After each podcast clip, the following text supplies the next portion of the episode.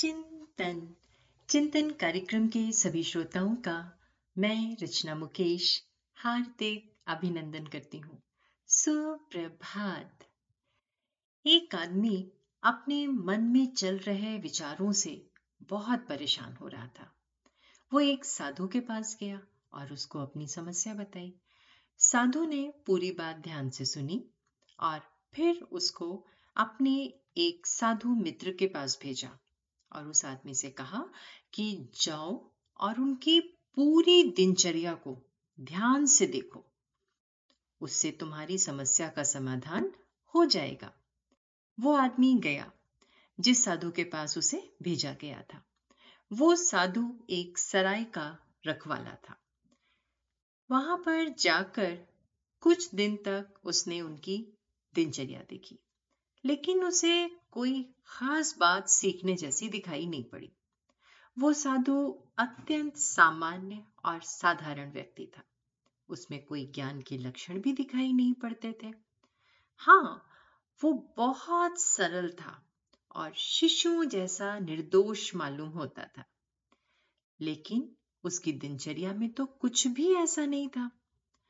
उस व्यक्ति ने साधु की पूरी दिनचर्या देखी।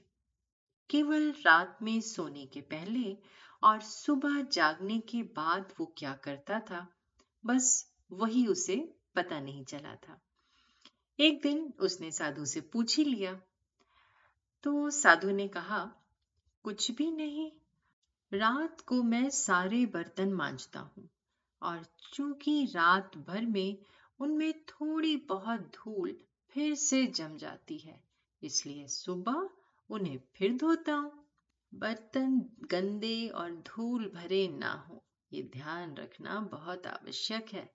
मैं इस सराय का रखवाला जो हूँ। वो व्यक्ति इस साधु के पास से अत्यंत निराश होकर अपने गुरु के पास लौटा।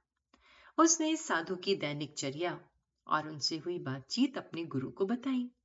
उसके गुरु ने कहा जो जानने योग्य था, वो तुम सुन और देख आए हो। लेकिन समझ नहीं सके। रात को तुम भी अपने मन को मांझो यानी उसकी सफ़ाई करो और सुबह उसे फिर से धो। धीरे धीरे तुम्हारा चित्त निर्मल हो जाएगा। सराय के रखवाले को इस सब का ध्यान रखना बहुत ज़रूरी है। दोस्तों, चित्त की रोज सफ़ाई बहुत ज़रूरी है। उसके स्वच्छ होने पर ही सारे जीवन की स्वच्छता या अस्वच्छता निर्भर है। चिंतन ज़रूर करिएगा। आप सबका दिन शुभ एवं मंगलमय हो।